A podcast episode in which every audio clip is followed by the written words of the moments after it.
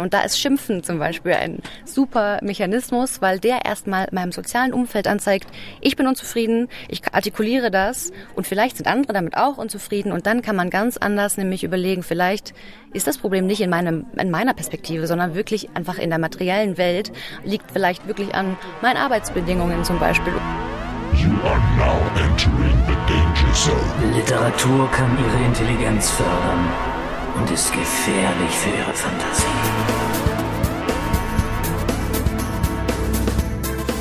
Willkommen zu einer weiteren Ausgabe des Literaturcafé.de Podcast. Auch diese Ausgabe aus den Bergen. Ich sitze wieder in dem Berg, ich sitze fast auf dem Berg, denn ich bin hier heute Morgen auf die Kriegeralp, also auf 2100 Meter Höhe, habe ich mir sagen lassen. Es fallen hier schon Dinge um, es windet, wenn es also klappert im Hintergrund, wenn es etwas Windgeräusche gibt. Also wir sind sehr hoch. Mein Name ist Wolfgang Tischer und ich freue mich jetzt auf ein Gespräch mit der Autorin des Buches Ich möchte lieber nicht. Erschienen bei Pieper mit dem orangen Spiegel Bestseller Aufkleber und dem Untertitel Eine Rebellion gegen den Terror des Positiven.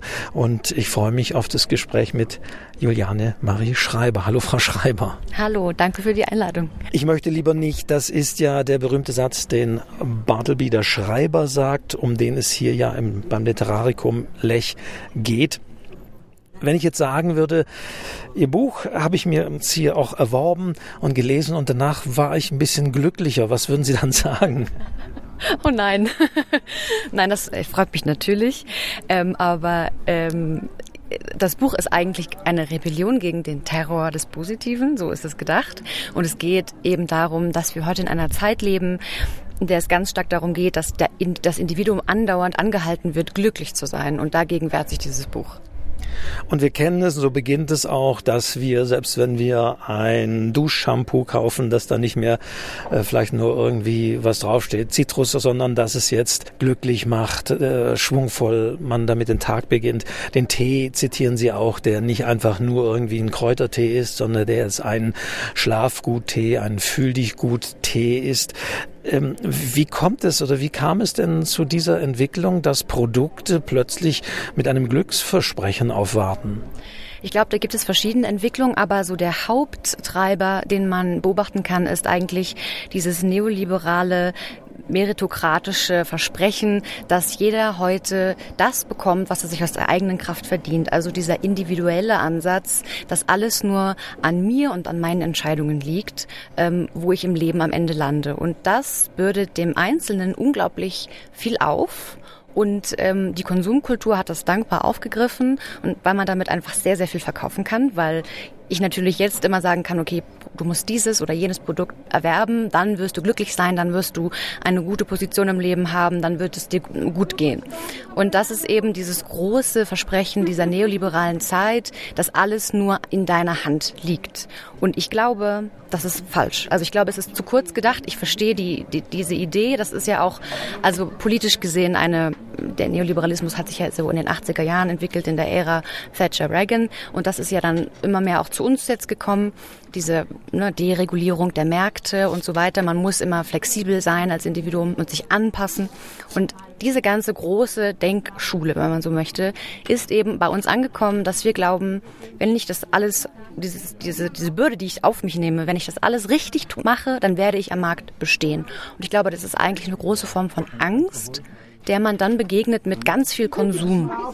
Das heißt, Bürde ja eigentlich mit, mit was Negativem ja behaftet. Ich leide ja irgend äh, mit etwas. Ich bin auf mich selbst gestellt, ist jetzt aber hier verbunden oder wird überdeckt durch das ja, aber du kannst an dir arbeiten, du kannst selbst glücklich sein auch noch mit meinem Produkt kannst du noch glücklicher sein. Mit meiner Zeitschrift, äh, die Titel wie Hüge und Flow haben, kannst du auch noch ein bisschen entspannen. Also das ist dann etwas, was das eigentlich ja pervertiert. Genau, und das ist auch, das zeigt nochmal dieses, diese extreme Obsession, die wir damit haben, uns immer zu verbessern. Ja, dieser, dieser Wachstumsfetisch, den es ja auch gesellschaftlich gibt, ähm, dass man sagt, das Individuum muss ständig das Beste aus sich rausholen. Das ist ja auch dieser Coaching-Ansatz. Also, dass wir immer glauben, äh, da, da schlummert noch ganz viel Potenzial in mir, ich muss das nur irgendwie rausholen. Ja, und dass wir nicht zufrieden sein können mit einem normalen Null, sondern wir wollen immer unglaublich auf dieser Plus 10 schweben. Und das ist was, glaube ich, viele Menschen unter Druck setzt.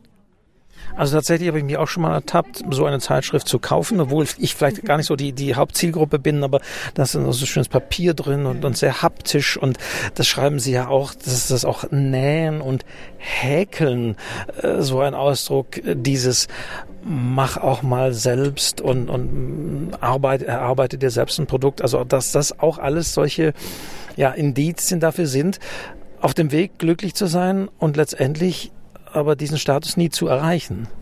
Ja, es ist eben diese Selbstbeschäftigung, was wir alle kennen von Hügge und dieser ganzen, ich nenne es Neobiedemeirisierung, also dieses, dieser große, diese große Rückkehr eigentlich von Handarbeit, von dem, von dem schönen heimeligen, gemütlichen Zuhause sein.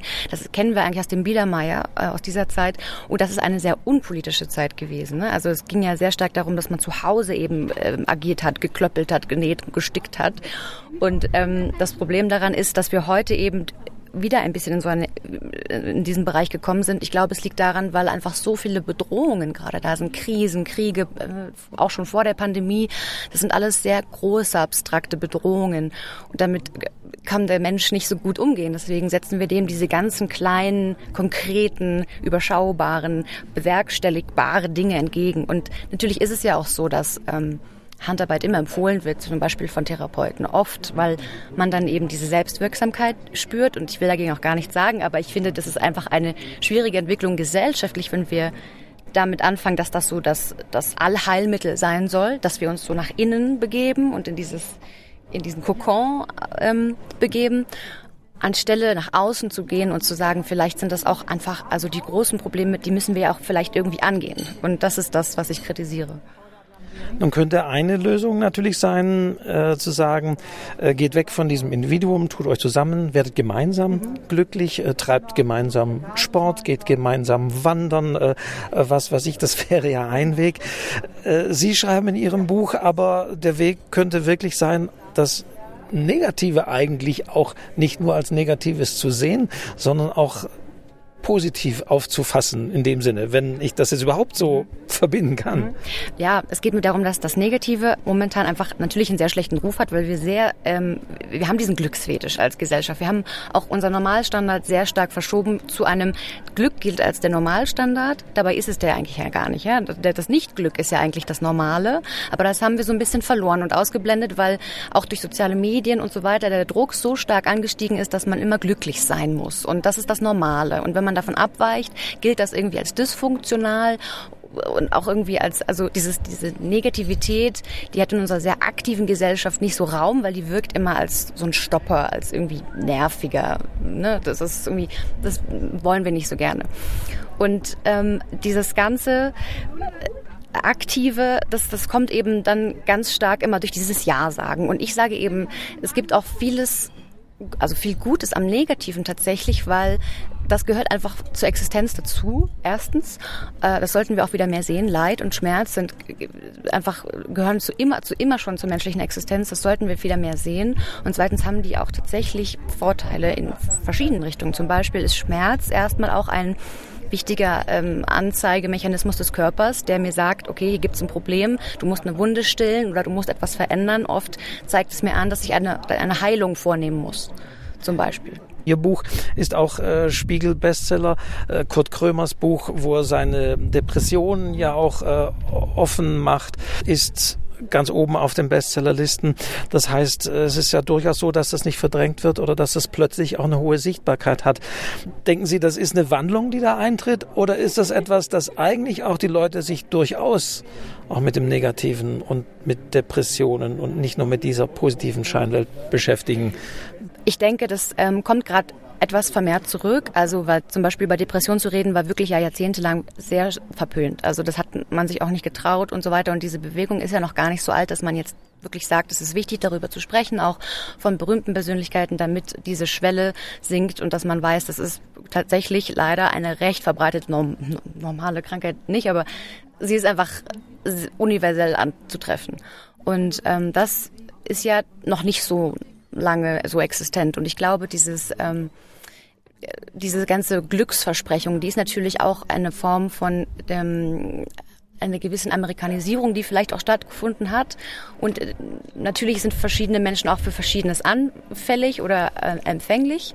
Aber ich glaube schon, dass sich da jetzt auch so ein bisschen so eine Gegenbewegung ähm, formiert, dass man sagt, auch auf sozialen Medien möchte man vielleicht mehr Authentizität, ein bisschen mehr ähm, Echtheit. Ähm, dass es schon diese Bewegung gibt. Und das merken wir auch in den ganzen Debatten über toxische Positivität. Diesen Begriff gibt es ja auch noch gar nicht so lange.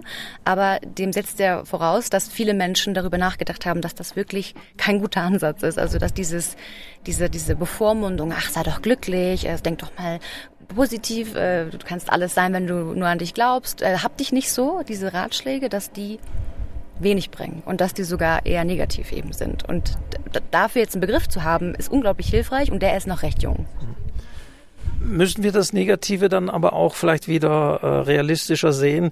Ich sehe, was natürlich vollkommen korrekt ist, dass in einem Bericht, äh, in dem auch nur ansatzweise Depression oder so erwähnt ist, dass gleich auch in Online-Medien darunter eine Fußnote steht, wenn Sie Hilfe brauchen, wenn Sie selbst betroffen sind, dann wenden Sie sich. Also dass es fast so, so, so auch schon verpackt ist, was natürlich auch letztendlich so ein bisschen eine Abkehr, so ja, wir reden darüber, aber sehr vorsichtig und das kann ganz, ganz, ganz schlimm enden. Also müssen wir selbst das Schlimme vielleicht ein bisschen ins Positivere wenden? Das würde ich nicht sagen. Also ich denke schon, dass man dieses Thema Depression sehr ernst nehmen sollte. Ich finde auch gut, dass es da immer diesen Hinweis gibt, weil natürlich das diesen Effekt gibt, dass Menschen, die das dann äh, auch betrifft und das dann eher lesen, dass auch diese Auslöseeffekte geben kann. Ähm, deswegen finde ich das schon wichtig. Ich glaube aber einfach, dass man generell mehr dieses thematisieren sollte, wenn es einem nicht gut geht, dass man dann, also wenn alle diesen Normalstandard wieder ein bisschen zurück verschieben würden, dann glaube ich, würde es vielen Menschen besser gehen. Aber mir geht es auch ganz stark um diesen politischen Aspekt, dass man sagt, wir, wir haben alle so sehr mit uns zu tun, mit unserem Innenleben. Wir coachen uns, wir wollen an unserem Mindset arbeiten, wir gehen in diese ganzen Meditationskurse und so weiter. Und ich will gar nicht sagen, dass die alle nichts bringen. Das es mag verschieden sein. Aber ich glaube, wir sollten wieder ein bisschen mehr den Fokus verschieben und die Kämpfe wieder mehr außerhalb von uns suchen und wieder dahin kommen, dass wir denken, dass wir uns vielleicht auch mit anderen austauschen, ähm, der, dem Gesundheitssystem, dem, dem, dem allen möglichen Dingen, die einfach, die wir gerade so ein bisschen negieren und vergessen haben. Also diese ganze gesellschaftlichen Umstand, in dem wir leben, dass der natürlich eine große Rolle auch spielt. Und mir wäre es wichtig, dass wir da wieder ein bisschen mehr dahin kommen, dass man sagt, okay, vielleicht liegt es gar nicht an mir, dass ich jetzt gerade ein Problem habe und vielleicht ist das wirklich ähm, ein schlechter Tarifvertrag, in dem ich arbeite zum Beispiel. Und ein Aspekt äh, soll man auch noch ansprechen, auf den Sie auch eingehen. Ich weiß gar nicht, ob der Titel erwähnt ist. Ich habe es jetzt so nicht äh, gefunden. Ähm, es gab ja vor ein paar Jahren von Rhonda Burns diesen Bestseller Das Geheimnis, wo es schlichtweg heißt, äh, hier, wenn du dir, wenn du Millionär werden willst, dann musst du dir nur genug vorstellen, dass irgendwie morgen ein Scheck in deinem Briefkasten liegt. Und wenn du krank bist, dann liegt's halt an dir, weil du hast nicht positiv genau gedacht. Und auch da äh, sagen sie ja, dass das ein ganz schlimmes Denken sei, dass man am eigenen Unglück und vor allen Dingen auch an eigenen Krankheiten selbst schuld sei, weil man nicht positiv genug gedacht hat. Dieses Buch regt mich unglaublich auf und ich glaube, es ist total gefährlich und das sagen auch viele Wissenschaftler das ist einfach wirklich unwissenschaftlicher Humbug, muss man einfach mal ehrlich sagen. Und diese ganze, das nennt sich ja ähm, ähm, manifestieren. Also ich soll mir etwas vorstellen und dann wird das auch eintreffen. Ja, eine völlige absurde ähm, Vorstellung, die aber so mächtig geworden ist. Ich glaube, das ist so ein Weltbestseller. Ich weiß nicht, das hat sich glaube ich in 50 über 50 ist auch verfilmt worden als ja, genau. Spielfilm. Genau. Ja, und das ist ja genau, das ist zeigt genau dieses, es passt perfekt eben in diese neoliberale spätkapitalistische Zeit, in der wir leben, dass wir sagen, du bist für alles selbstverantwortlich. Der Staat kann sich zurückziehen. Das, du brauchst gar kein Geld ist egal, Gesundheitsversorgung ist auch egal. Es liegt nur an dir, an deinem Mindset. Und das regt mich unglaublich auf weil es wirklich auch Menschen gibt, die daran gestorben sind, weil sie gedacht haben, sie müssen mit ihrer Krebskrankheit nicht zum Arzt gehen, sondern sie können das weg manifestieren. Und da haben wirklich viele Ärzte Alarm geschlagen und gesagt, das ist wirklich, das, das ist ganz sch schwieriger Ansatz. Und ähm, dieses Buch würde ich gerne mit einem Disclaimer versehen. also das, ja, Zwei Aspekte möchte ich noch kurz besprechen. Natürlich, wir haben den Bartleby hier als Thema und ich möchte lieber nicht, ist Titel dieser Ausspruch auch Ihres Buches. Sie erwähnen ihn auch eher kurz. Allerdings dieses Ich möchte lieber nicht als, als positive Verweigerungshaltung, sage ich mal, äh, trifft auf dem Bartleby nicht so ganz zu. Sie zitieren, dass neben dieser Aussage Ich möchte lieber nicht von Zizek benutzt wurde als äh, eher positive Aussage. Aber ich glaube, mit Blick auf Melvilles Bartleby ist Bartleby jetzt allerdings nicht unbedingt das beste Vorbild für das Verweigern. Auf keinen Fall, genau. Bartleby ist einer, der das ad absurdum führt, eigentlich, diese, diese Verweigerung. Deswegen ist er kein Vorbild. Aber ich finde, erstmal den Ansatz, diesen ersten Schritt mit ihm zu gehen und sich zu fragen, möchte ich denn das alles überhaupt? Also ich meine jetzt nicht nur Konsumentscheidungen, sondern generell, wie möchte ich mein Leben leben? Diese ganze, ähm, ja, diese ganze Überzeugung mit sich selbst zu leben. Also dieses dieses Thema einfach nochmal diesen Schritt zurückzugehen und sich eine, zu eröffnen, eine, einen Entscheidungsspielraum zu eröffnen, was möchte ich eigentlich? Das teile ich quasi mit Bartleby, weil ich schon glaube, dass er in einem ersten Schritt eine autonome Figur ist. Am Ende hat er es eben so konsequent durchgesetzt, dass er daran gestorben ist. Ähm, natürlich ist das kein Vorbild, aber dieser erste Schritt, ich, ich sehe in ihm auch eine tief existenzialistische Figur, weil er eine große Sinnlosigkeit, glaube ich, so ist meine Interpretation, ähm, erkennt im Menschsein. Deswegen guckt er immer auf diese toten Mauern und ähm, weil wir natürlich alle sterben, so und diese ganz und, und eigentlich ist in dem Sinne alles sinnlos, so und das mag jetzt streitbar sein, inwieweit ein Leben sinnvoll sein kann. Ähm, aber erstmal glaube ich, ist er eine autonome Figur und das würde ich das, das war mir der, der, das Anliegen, einmal diese Verweigerung zu finden im Kleinen, nicht in diesem extrem Großen, wie er es tut, sich wirklich zu ermöglichen, wie möchte ich denn leben? Was ist denn mein Ziel? Und ähm, muss ich das dann alles mitmachen? Oder und das meine ich mit Nein oder Nicht sein. Wir müssen Nein sagen zu vielen Dingen, damit wir überhaupt in unseren Ansätzen authentisch leben können. Und letztendlich nicht glücklich zu sein, sondern zufrieden zu sein. Das ist ja auch ein Resümee. Ohne jetzt, das ja. ersetzt das Buch nicht. Man sollte es natürlich lesen, ja. aber das ist letztendlich auch die, die Quintessenz der Aussage. Es geht nicht darum, am Glücklichsein zu arbeiten, sondern am Zufriedensein. Genau, aber mir geht es auch nicht darum, dass man sagt, Glück ist jetzt ein Zustand, den ich absolut ablehne. Darum geht es nicht. Es geht darum, dass dieser Glückszwang etwas ist, dem man sich eigentlich ein bisschen entziehen kann. Den muss man sich gar nicht so anziehen, diesen Schuh. Darum geht es mir. Also es ist auch okay, nicht andauernd überglücklich zu sein. Und äh, wenn man einmal diesen Druck dann äh, ablegt und sagt, sagt, ja, nee, es ist, kann sogar ganz gut sein, wenn ich äh, eine, manchmal eine melancholische oder eine traurige Grundstimmung habe. Das belege ich auch im Buch. Da gibt es wirklich viele Studien, die das zeigen, dass man, wenn man ähm, auch mal äh, melancholische, leicht depressiv sogar ist, dass man die Welt realistischer sieht, dass man auch Vorteile davon hat. Ich möchte nicht Depressionen romantisieren, auf keinesfalls, aber es geht darum, dass das eben gar nicht so ein erstrebenswerter Zustand ist, das große Glück, wie wir oft denken, und dass es eben genau Zufriedenheit zum Beispiel ähm, vielleicht ein erstrebenswerterer Zustand ist. Also sind schöne Dinge drin, über die wir noch sprechen könnten. Ich sage auch nur Stichwort Hochzeiten, das hat mir auch wunderbar gefallen. Und die Untersuchung, dass dies wohl wirklich gibt, dass Leute, die sehr viel Geld für Hochzeiten ausgeben, dass die Ehe, Ehe am wenigsten lang hält, fand ich sehr interessant. Also sehr schöne Aspekte, die Sie rausgearbeitet haben. Ein sehr witziges Buch auch. Letzte Frage, die mich natürlich noch interessiert. Ähm, wie ist dieses Buch entstanden? Klar, Sie sagen auch, da gibt es so eine Idee, aber von einer Idee, von einer Haltung, oh, da, da läuft was schief, bis hin zu einem Buch ist es ja ein entsprechender Weg. Wie haben Sie dran gearbeitet? War das erst ein Exposé? Haben Sie es über eine Agentin angeboten, dann dem Verlag? Äh, wie war der Weg äh, zum, zum Schreiben des Buches für Sie? Also diese Idee hatte ich tatsächlich schon fast sieben Jahre. Ich habe das sehr lange schon mit mir rumgetragen. Es hat sich immer wieder so ja immer wieder gezeigt in verschiedenen Momenten im Alltag, wo ich unglaublich wütend geworden bin oder genervt war und dachte, es kann doch nicht sein, dass jetzt immer wieder dieses Du kannst alles sein, wenn du nur an dich glaubst, Mantra aufploppt an den komischsten Momenten. Und als Soziologin habe ich dann natürlich mich gefragt, okay, wie passt das in unsere Zeit und habe dann immer wieder ein bisschen dazu äh, recherchiert. Aber ich fand immer schlimm, wenn man Menschen ähm, nicht mehr zugehört hat, wenn Menschen einem ihr Leid klagen und dann hat man abgekanzelt mit diesem Spruch, ach, hab dich nicht so, sei nicht so negativ. Und das habe ich oft gehört, jetzt nicht für mich, aber bei anderen Menschen. Und dann eben auch im Pfleger meiner Großmutter, das beschreibe ich auch im Buch, dass dann da einfach einer alten Dame gesagt wurde, ja, wenn du mehr positiv denken würdest, dann würden die Pfleger dich behandeln. Und da dachte ich, das kann doch nicht sein. Also es war ein Sohn, den Sie beobachtet haben genau. in dem Pflegeheim, Ihre Großmutter, der das seiner Mutter wahrscheinlich gesagt hat. Ja, ich glaube der Enkel, Oder genau. Enkel, ja. Und das hat er ihr gesagt und das fand ich so schlimm, weil dieser Pflegenotstand, der war so offensichtlich in dem Moment. dass da hatte niemand Zeit, sich um die äh, Kranken zu kümmern, um die Alten zu kümmern. Das war wirklich also ein ganz prekäres, wenn man so möchte, Pflegeheim.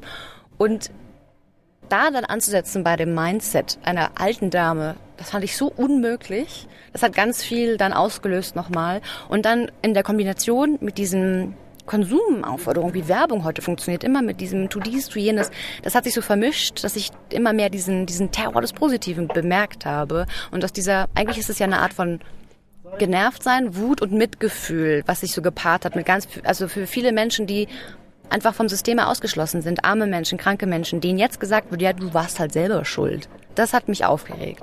Und daraus kam dann das Buch. Ich habe dann ähm, ein, ein Exposé geschrieben und eine Agentin gefunden und die und dann habe ich eine Textprobe, also die ersten, ich glaube, drei Kapitel geschrieben und dann hat sie den Verlag für mich gefunden und das fanden die gut.